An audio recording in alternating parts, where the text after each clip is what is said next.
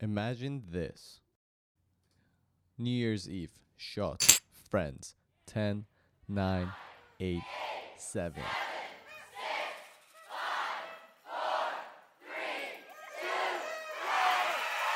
Happy 2020. You know, I've got a good feeling about 2020. It only happens 10 times in a thousand years. Gotta be special, right? Woke up the next day with a hangover. But Jahanbakhsh scored an amazing bicycle kick. There's dunks there. Bicycle kick! Oh my word! A few weeks passes just bubbly and happy. But US decides to launch a drone attack on an Iranian general. At this point, nothing is normal. World War is now trending on Twitter. Iran launches a missile attack on US bases in Iraq and accidentally shoots down a commercial plane. I mean, this is a total chaos.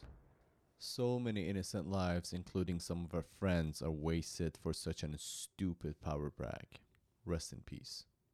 Few months of back and forth goes on between the two countries, and phew, we might be able to get a breather.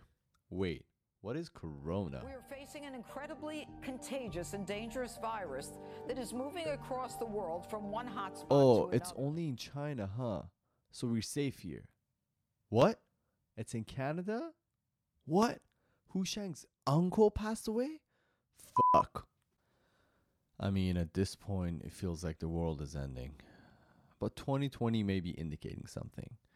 As a Persian poem once said, that we the people need to wash our eyes and see things differently, the way that we haven't seen before.